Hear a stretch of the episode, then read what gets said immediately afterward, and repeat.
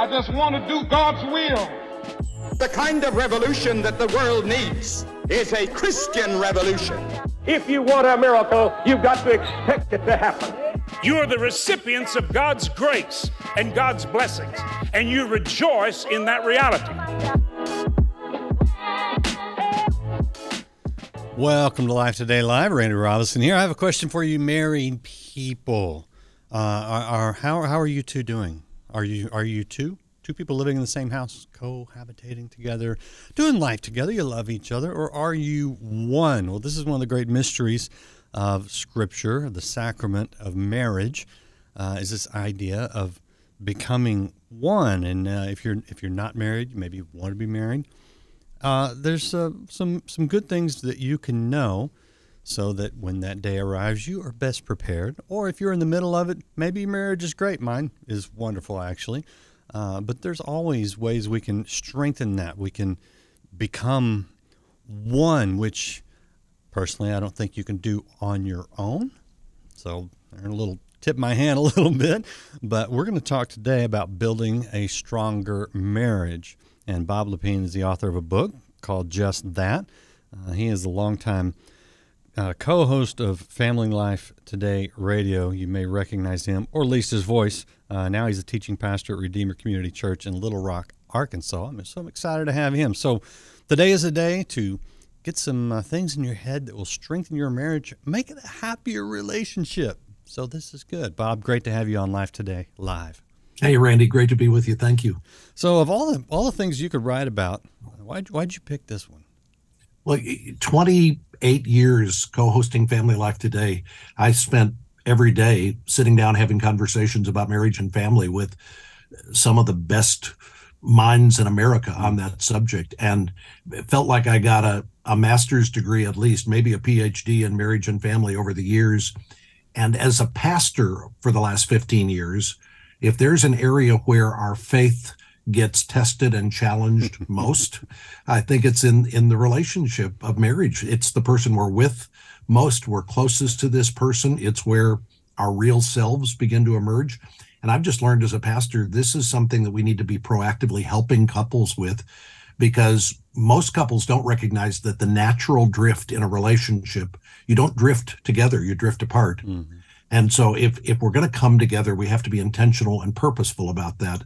Otherwise, if we just leave it alone, we're not paying attention, we're not weeding the garden, we're just going to drift apart and find ourselves in isolation.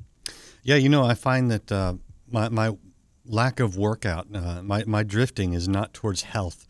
I have to work at that. you know, right. it's like I have to set some time aside. Uh, I have to be intentional about it. I have to be mindful about what I put in my body, and I think relationships are basically the same thing. I, I, can in this book and in your experience, can you help me fix my wife? hey, I tell couples all the time if if you came to me hoping I would fix your spouse, I can't do that. You can't do that.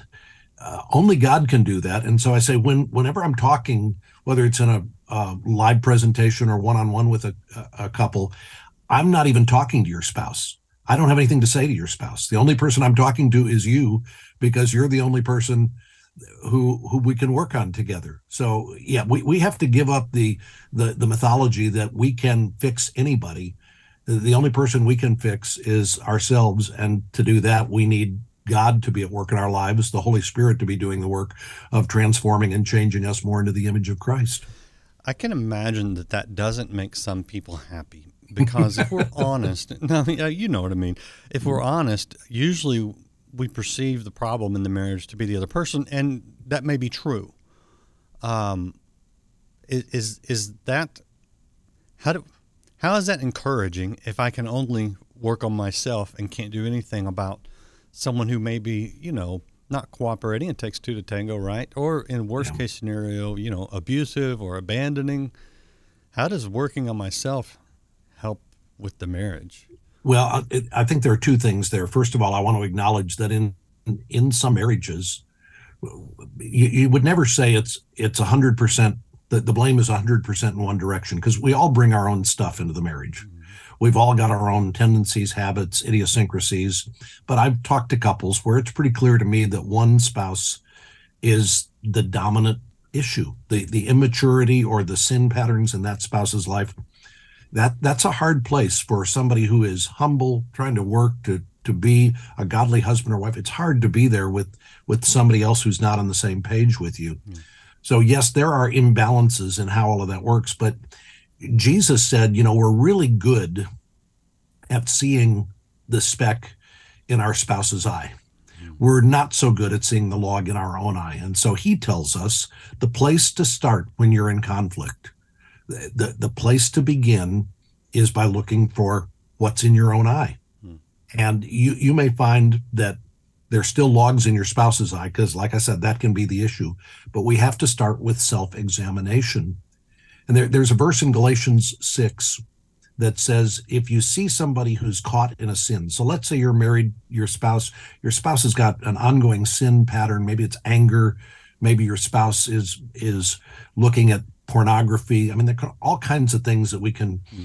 we can talk about that are endemic in a marriage situation like this and you know it and you see it it says if you see that in your spouse it says you who are spiritual should work to restore that person mm. And I think we have to start by recognizing we can't do anything to help our spouse with whatever the sin issues in their lives are until we are spiritual. That doesn't mean perfect, but we're in the right frame of mind. We've prayed about it. We've sought godly counsel. We've spent time in the word. We've examined our own hearts. We've confessed our own sins. We have to be doing that work regularly if we're going to be of any assistance to our spouse who may be trapped in some kind of a sin pattern. I'm, I'm sure with your background uh, as you know mine similarly i've seen some pretty amazing stories of redemption and restoration in marriages that never should have worked out. You've seen a lot of those? Oh yeah. And and this is where i always have hope because I, i've talked to couples who say i've given up on hope. Mm-hmm. i remember one couple they they had met at a party in college. Neither of them were believers at the time, or, or they they were churchgoers, but they look back and they say we weren't really following Jesus. They they moved in together. They got married. Um, pretty soon, his anger started to emerge, and he he said the worst thing I ever did was I pushed my wife down on the bed. He said, "Now that's that that's bad," and that gave her reason to be fearful around me. But she decided when he left on a business trip one time, she said, I'm done with this marriage. And while he was gone, she went out and committed adultery. So when when he comes back, she says, "I want out of the marriage."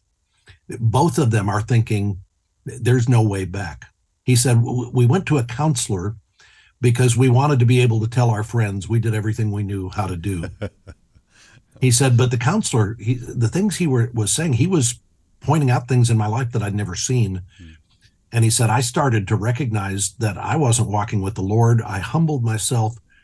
And, and the wife said, and I didn't like that he was doing that because now I looked like the bad guy because he was changing and, and I wasn't. And she said, she sat down with the counselor and she explained everything that was wrong in her marriage and why it wasn't going to work and why the counselor should just agree with them that the best thing to do would be to end the marriage. and the counselor said, Let me ask you a question. He said, Do you believe that God raised Jesus from the dead? Mm. She said, well, Yeah, I believe that. He goes, So you believe that God can take a dead man and bring him back to life, but you don't believe God can take a dead marriage and resurrect it. Is that what you're telling me? Yeah. And she said, At that moment, I was, I recognized my unbelief and it was the beginning of the change she said i i opened the door that much and that was all it needed for god to come in and begin to restore they're doing marriage ministry to other couples today wow. now more than 20 years later wow. so yes i've heard of a lot of hopeless situations but i tell couples if god's in it there's never a reason for there not to be hope if both people are open to whatever god's going to do in, in your marriage then then there's always hope. And if, if even one person is open to it, there's still a window of hope there because God's a big God. Yeah, and I I've seen similar type things, and and there always is hope with God when He's a priority. I struggle a little bit maybe with some people who don't know God. Uh, to I don't know how they do it. Honestly, I don't know how you make it in a marriage without God working on you and, and right. your spouse and in, in between. Um, so to me, the first step to having a good marriage is knowing God. Yeah, I, th- I think the humility that's involved in in submitting ourselves before the Lord is a foundational quality of a healthy marriage relationship. And and I know couples who aren't believers and they have a happy marriage. There there's an element that's always going to be missing in that marriage, and that's the spiritual oneness that you can't have if you if you're both dead spiritually. Yeah. You, you can't have spiritual oneness. So you can have you can have things in common and you can have good times that you share and you can have a happy marriage, but you're missing what God designed marriage to be, which is a unity of body, soul, spirit coming together because there's just not a spiritual oneness. But yeah, couples who who both would come and say, I I can humbly submit myself to the Lord and his will. That's the foundation. I, I tell couples all the time when you're when you're faced in in conflict you're you're in the middle of conflict in your marriage and you say well here's what i want hmm. and here's what she wants and we're not on the same page i say the the issue is not are you going to do what makes you happy or are you going to do what makes her happy the issue is are you both going to do what will make god happy hmm. and so rather than thinking i want my way or i want your way we should be thinking we both want God's way. Mm-hmm. So let's try to figure out what that is. Let's get godly counsel to help us figure out what that is. And then let's submit ourselves together to God's way for our marriage.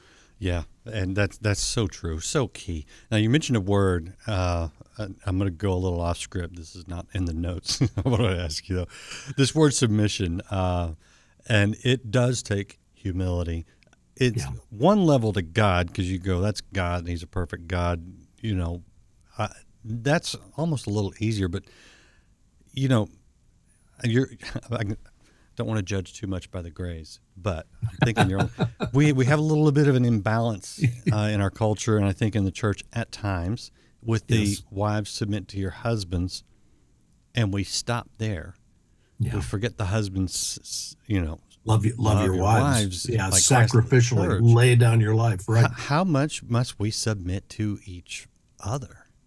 Well, I, I think, and, and this is something that I have, I've just seen the abuses of of how the Bible orders all of this. You know, in Ephesians five, where we've got this passage about submitting husbands to wives, you go you go back a few verses, and it starts with, "Be filled with the Holy Spirit." Mm. That's that's the controlling part of everything that's coming later. Be filled with the Holy Spirit, and when you're filled with the Holy Spirit, you are going to live out your life as God intends. Mm-hmm. And and there's going to be appropriate submission in situations. So kids who are filled with the Spirit are going to submit to their parents, and employers who are filled with the Spirit are, are going to graciously uh, care for their employees. This whole kind of what, what the Bible's saying is there are there are places for authority and submission throughout society. Here's how Christians live that out. I will tell you that one, I think the biggest problem that a lot of a lot of wives have when they stumble over this passage that says wives submit to your husbands is that it sounds like it's saying that the husband is the king. He he gets to make all the selfish decisions he wants. Mm-hmm. i remember a friend of mine uh, he had been married for six months and i was we were out on a sales call together and i said uh, how are things with you and kathy? And he said oh, we're doing okay. She's just having a hard time submitting to me I smiled. I said, okay. I said, why do you think she should submit to you? He said, well, it's in the Bible. I said, well, get out the Bible, read it. I had one in my glove compartment. He reached in and got it out, turned to Ephesians 5. He says, right here, Ephesians 5, wives submit. I said, stop right there. What's the first word? He said, wives. I said, are you a wife? He said, no. I said, well, you can skip that verse. It's not for you. You, you, don't you go on to the next verse which is for husbands skip over the stuff that's for your wife let her read that and deal with that before the Lord. You read the stuff for husbands about dying, laying down your life for your wife day in and day out mm-hmm. as a way to show sacrificial love and service for her. And and Randy, I'll tell you, I I've yet to meet a wife who isn't whose whose heart doesn't open up to wanting to to, to follow her husband if he's leading the relationship in a godly, loving, caring, compassionate way. She just naturally falls into this is who I want to be with. And I it doesn't mean that she doesn't contribute or doesn't have a voice or can't no, any, any husband who's worth his salt is listening to his wife, mm. including her, seeking her counsel. but it mean in, in our marriage, what it's meant is that there have been a handful of times in 40 plus years of marriage when we have not been able to arrive at the same place in a big decision. Hmm. And in that moment, somebody's got to make the call. And Marianne has said, I want you to make the call. I don't agree with with where you think we should be going. I think we should do it this way. But we're obviously not on the same page. I will trust God to work through you. And here's what Marianne has always said when we've not been on the same page. She said, Well, so have you prayed about this?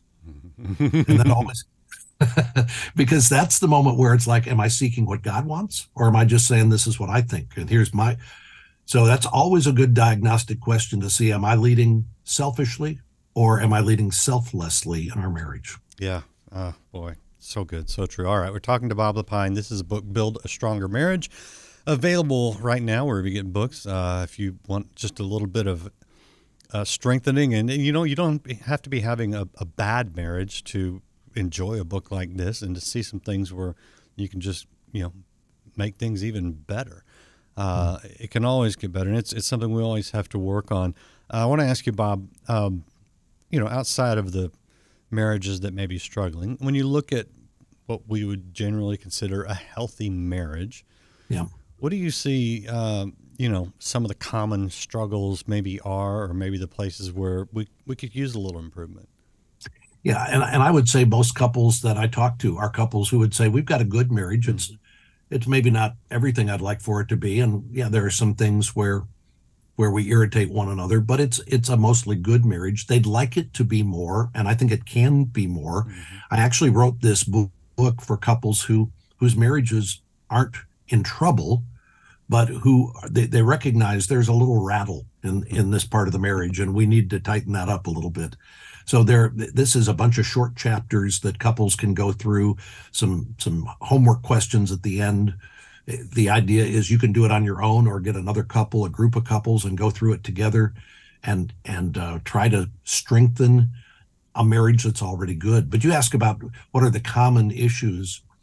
I think communication is is one of those areas where we often stumble. I i will say to my wife she will say well we didn't really talk about this and i will say no we we had a conversation last sunday don't you remember sunday afternoon and she goes yeah but we didn't really talk about it. right. So so I've learned that when I think we've talked about something, she thinks we've just introduced the subject, right? right yeah, yeah. You got to learn to speak so, wife, Bob. Come exactly right. Yeah. And and so it's it's things like this, making the adjustments to to serve one another. And then Randy, I would say there are uh, there are a couple of verses that I think if, if couples would apply these verses in marriage, it would cure a lot of issues. The first one is Proverbs 19:11, which says it's a man's glory to overlook an offense. Mm. Oh boy. So there are a lot of things we're going to do in marriage that are going to offend one another. I'm not talking about big things, just the little irritants like mm. why didn't you do this? I thought you were going to do that. It's a man's glory to overlook an offense. The New Testament counterpart of that, First Peter 5 says, love covers what? A multitude mm-hmm. of sins. Marriages that work, couples have agreed we're going to pour grace on all of the little annoying things, the little differences, the little things that we could get sideways on. I don't know how many couples we have talked to where the marriage got derailed by something really tiny. Just caught you on the wrong day and you went sideways on something. Love covers a multitude of sins, overlook an offense. I think those are two key verses. And the last one, and this is one that when when Marianne and I were dating back in the, the late 70s, she said, What do you think about us memorizing some scripture together? And in the back of my mind, I'm thinking, well, why would anybody do that? I mean, go look it up. If you need to know the verse, you go look. It's right there. You don't have to memorize it. Who does that? That's what I was thinking. But because we were dating, I said, yeah, that's a great idea. Right. so I said, did you have a, a verse in mind? And she said, I was thinking we could memorize like a whole chapter. Oh boy. And I, I thought to myself, who does that? and I said, oh, that would be great, right? Because we're dating and and then I said, "Did you have a chapter in mind?" She said, "I was thinking Philippians chapter 2." And I remember kind of nodding my head, going, "Oh yeah." And I'm thinking, is that Old Testament or New Testament? I mean, I was, I was, you know, she was clearly more spiritually in tune than I was.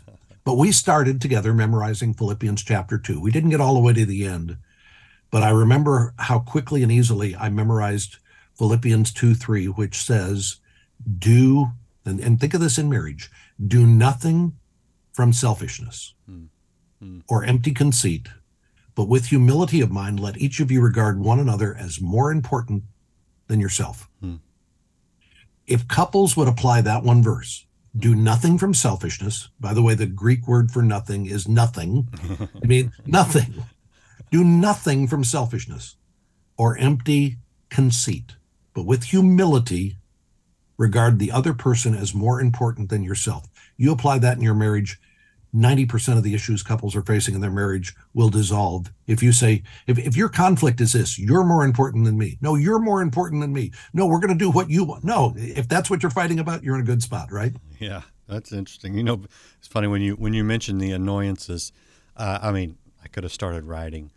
I, I've, and I do. I have to. I have to catch myself from making some, you know, smart comment about that little thing that means nothing. You know, but you notice after living with someone for a long time, and I'm sure her list is longer than mine. Hmm. I've never thought of it as a glory to overlook an annoyance or even an offense. When you position it that way, I think it makes it a lot. I don't know if it's easier necessarily, but it's a lot more desirable. Yeah. You know, to go and and that really is. I, you know, I'm, I'll be hitting 32 years, and uh, you know they've been 20 of the best years of my life. Um, you know, but it's it's not always easy. But there are some things. You have your four habits of a healthy marriage. Uh, is that? Did you just hit a couple of them? Well, I, I'll, I'll run through what I think are the four because I think these the, the couples who are thriving in marriage, the the first thing they're doing is they are loving one another extravagantly, Yeah. not not thriftily. Okay, so you think about money on on a continuum, and we would say somebody who is over here in in the money spectrum and they're cheap, you know, they're a miser, and then somebody here who's thrifty, somebody's moderate, somebody who's generous, and somebody over here who's extravagant. And we would say yeah you need to you need to steward your money. You can't be extravagant with your money. Okay it's good to steward your money but with love with grace we should be extravagant with one another. First john 3 verse 2 how great is the love the father has lavished on us. So if god lavishes his love on us and then he says love one another as i have loved you we should be extravagant, lavishing one another with love. And it's good to know the love languages, know how to do that well. Gary Chapman's book's very helpful in that regard. But we should be thinking, how can I be extravagant in my love with my wife today? That's the first Can, thing. can, can I say something there? Yeah, because yeah, absolutely. if I had won a hundred million dollar lottery and I just had more money than I knew what to do with, I would probably be pretty extravagant. Most of those people tend to be, but I have to be pretty thrifty because I'm, I haven't made tons of money in my life, and there have been times where I didn't. You know, there were more bills at the end of the month than there was anything in the bank. We have to get sort of that lottery of love, which we've won in Christ, in order to be lavish. Yeah. Yeah. People who would say, I can't be extravagant with love because I only have so much in me to give. Right. And I would say, God has an infinite supply. Right. He's lavished it on you. So if you feel like you're all out of love, like the old pop song, I'm all out of love. If you feel like you're all out of love, you go to God and say, God, fill me up with your love.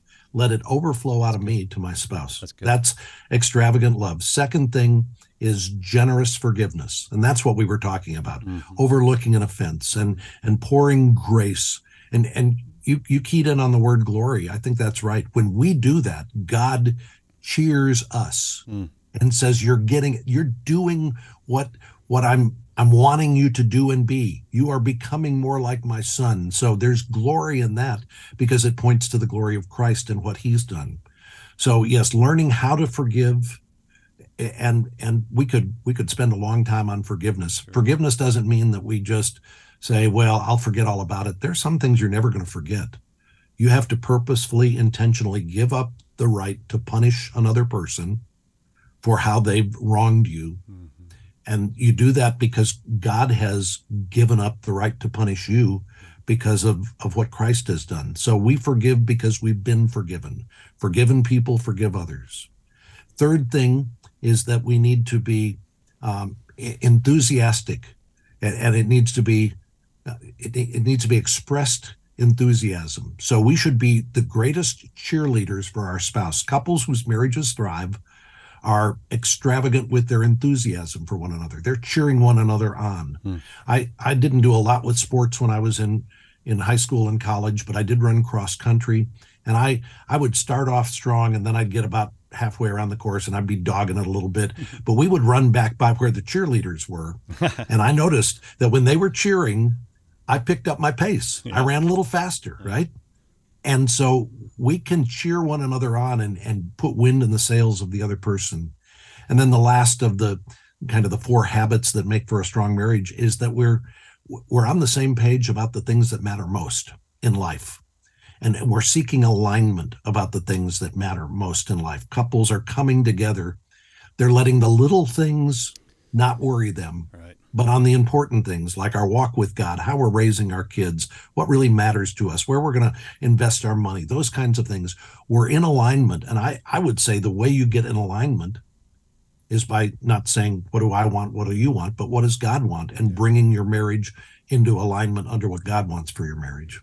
And so good. such, such wisdom. I mean, you know, I, I go to the dentist and get my teeth checked and fix any little fracture. I take my car to the mechanic and say, you know, get it in tip top shape.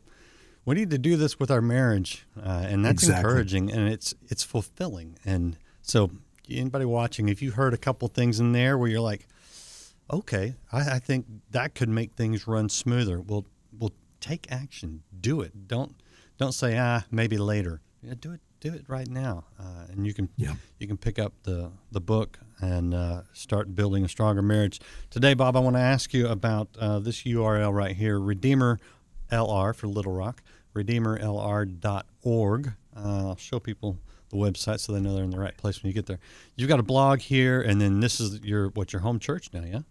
That's that's the church I pastor, and so access to the the weekly sermons are available there, and I do blog on there every week with just kind of random thoughts about living the Christian life. This week I talked about what Jesus says about loving our enemies, not just tolerating our enemies, but loving our enemies, Uh-oh. and how how hard that is for all of us to do. So uh, yeah, I'm, I'm, writing there and and then preaching every week. So yeah, folks want to connect with uh, with me and what I'm doing. That's probably the best place to connect right now. Wonderful, great man. I appreciate your insight, your encouragement, wisdom. Uh, and I think it's encouraging when you know that with God on your side, He wants what's best for you personally and in your marriage. So, what's to stop you from, you know, taking uh, his advice and taking the wisdom from his word, applying it to your life, and seeing it work? Because yeah. it will. Thank you. Anything you want to add before I let you go? I appreciate your time, man. No, this has been great, Randy. I appreciate you having me on. Appreciate all you guys out there watching. If you want to encourage someone in their marriage, hit that share button. And, uh, if, you, haven't liked or followed or subscribed, Life Today Live. I encourage you to do that now, and we'll keep encouraging you and bringing you guys like Bob Lepine who can help you in area of your life that will make it better. That's what we're here about. Hope you have a great weekend. We will see you all next week. We got more great interviews here on Life Today Live. Doing the will of God. And I missed a button. There's the book. See you again next time.